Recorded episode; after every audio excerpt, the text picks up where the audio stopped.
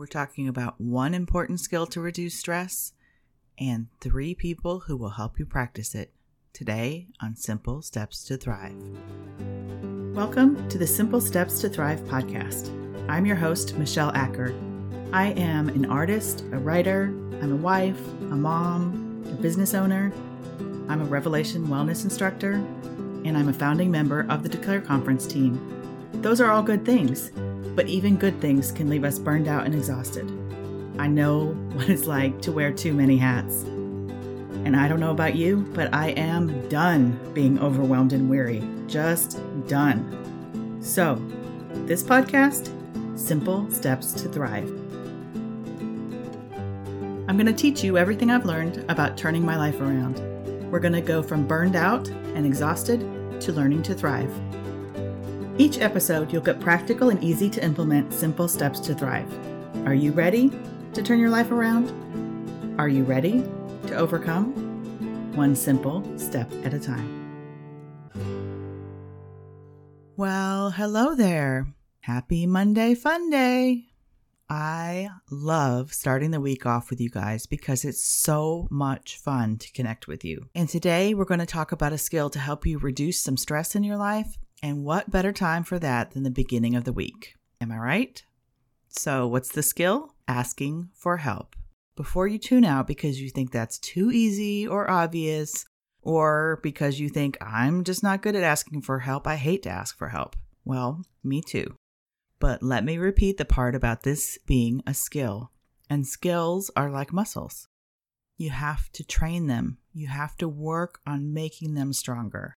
And we're going to talk about how to do exactly that. But first, let's talk a little bit about the struggle of asking for help, because I think a lot of us struggle with that. We're also going to talk about some of the not so obvious benefits of asking for help. I don't know about you, but asking for help for me is really a struggle. I hate it. I hate asking for help. Now, if it's something little, like asking my kids to unload the dishwasher or put away the clean laundry, I am getting better at those things. But when it's asking for help, when I deeply need help, when it's something that I actually can't do on my own and I need to ask for help, I hate it and I will do almost anything to avoid it most of the time because my asking for help muscle isn't very strong, but I'm working on it. The struggle in asking for help that a lot of us deal with, I think, is based in shame and embarrassment. We're ashamed that we couldn't do it on our own. We think we need to be Wonder Woman and do everything alone. Or we're embarrassed. Maybe we made a mistake and we need help correcting it. And we're embarrassed because we have to admit where we went wrong and sometimes the struggle is just that we don't want to be a burden to someone else. We don't want to bring someone else down by asking them for help with our problems. That's a really common struggle that keeps us from asking for help a lot of times. But the truth is, when you ask someone for help, you are not being a burden. Often, you're being the exact opposite. You're giving someone the blessing of helping you. You're giving someone the blessing of being able to be there with you and link arms with you. You're giving someone the blessing of your trust and your confidence, and that can mean a lot to someone. When we're willing to be brave and ask for help, we get relief. We don't have to face our problem alone. A friend of mine reminded me last week that that is a common struggle that we all face. We have a tendency when we are facing something hard to isolate ourselves and not to reach out to our community.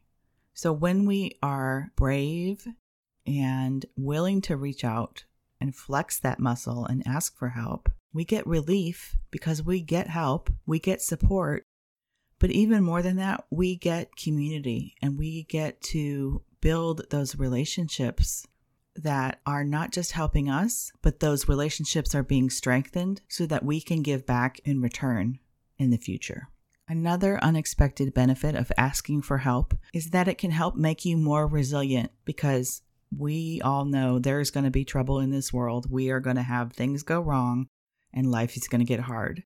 The more skilled we are at asking for help, and the more we practice that now before we need that skill, the stronger we make that muscle, so to speak, the more resilient we will be able to be when we are facing adversity. Because we're going to know how to ask for help. We're going to know what it feels like. We're going to be comfortable with it. We're going to have people to turn to and resources to use. In fact, today's podcast perk is going to be a cheat sheet that you can fill out that will make it easier too.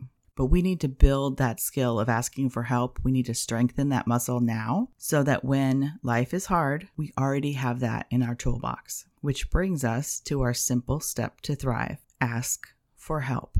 It sounds easy, but it can be a real struggle. So, here are three people to turn to when you're building your asking for help muscles.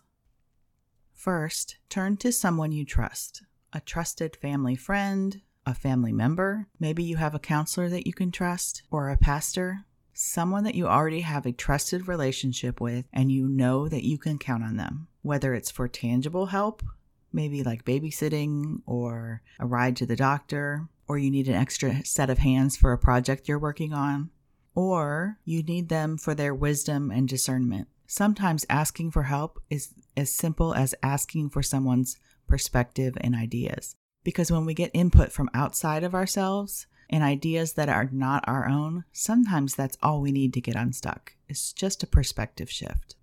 The second person you can turn to when you're building your asking for help muscle is God. Shouldn't you turn to God first? Yes, absolutely. These are in no particular order. But also, I wanted to be able to refer to that first trusted family friend. Because if you are turning to God and asking Him for help, prayer is one of the ways to go. Not the, please God, let me win the lottery kind. Not the, dear God, help me. Dear God, help me. Dear God, help me. I'm panicking. Help me, help me, help me. Not that kind. I'm talking about having prayer with Him, a sincere conversation, the kind like you would have with a trusted family friend. Something more like the way Philippians 4 tells us to do it. Tell God what you need, thank Him for all He has done, ask Him for direction, and then listen for what He has to say. Another way you can ask God's help is through His Word. Scripture is full of wisdom and truth, and Hebrews 4 tells us that it is living and active, which means it is there to help you today.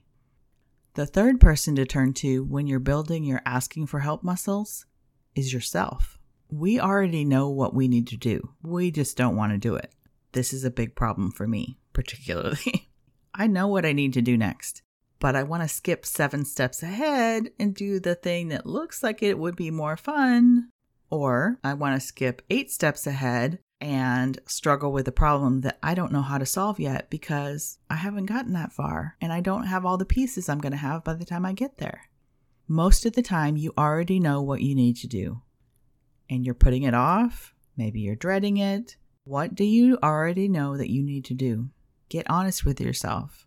Make a list and then promise yourself that you're going to mark those things off your list. You're going to do them and you're going to celebrate when you get them done because you won't have anything hanging over your head anymore. How good is that going to feel? The other way that you need to turn to yourself when you're building your asking for help muscles is to learn to trust your gut. People say that all the time trust your gut. So, what does that really mean? It means paying attention to your body and noticing what your body and your subconscious have to say. When you're struggling with something and you need to ask for help, where do you feel that in your body? How are you feeling? Stressed? Anxious? Sad? Scared? Mad? Pay attention to those things because they're clues in what you need for help. Grab some paper and a pen and write down this question What is going on? Where do I need help? And then start writing and answering the question and see what comes out even if you just start writing by saying, I have no idea what's going on. I don't know what to ask for help. I am so stuck and I don't know what's going on. Keep your pen moving until an answer comes out. Are you ready to start building your own ask for help skills? Make sure you download today's podcast perk. It's a cheat sheet that will make it easier. Before we go, can I just model this skill and ask you for help? I'm about to open enrollment for the first Simple Steps to Thrive online course and I need your help because my goal is to make it incredibly valuable and relevant to your needs. Would you answer this question and help me do that? I'd be ever so grateful. What is your biggest struggle in keeping busyness, burnout, and overwhelm from taking over your life? To help me out with your answer, you can reply to the podcast perks email, send me a DM on social media, or go to my website, michelleacker.com slash 14 and leave your answer there. Thanks for helping me add even more value to this upcoming class. Click the link in the show notes to join my Podcast Perks VIP list. You'll get a free downloadable resource with every episode. You'll get today's perk right away, and future perks will come straight to your inbox. So simple. Have you heard? There's a Simple Steps to Thrive online course coming soon. In just six weeks, you'll learn a simple step strategy you can use again and again whenever life starts to feel crazy and overwhelming. I'll guide you through the exact pieces of your life and help you bring it all into alignment with God's heart and purpose for you. Are you ready to take your life back? Are you ready to kick overwhelmed and busy to the curb? Do you want to shift from feeling frazzled to phenomenal? Then it's time for you to take simple steps to thrive. When the course opens for enrollment, space is going to be limited, and members of my VIP list always get first dibs and special offers that I don't give anyone else. So make sure you're signed up for the podcast perks if you're interested. Click the link in the show notes to get started. Today's episode is brought to you by 1 John chapter 5 verses 14 and 15 in the ESV. And this is the confidence that we have toward him that if we ask anything according to his will, he hears us. And if we know that he hears us in whatever we ask, we know that we have the requests that we have asked of him. Thanks for listening. See you next time.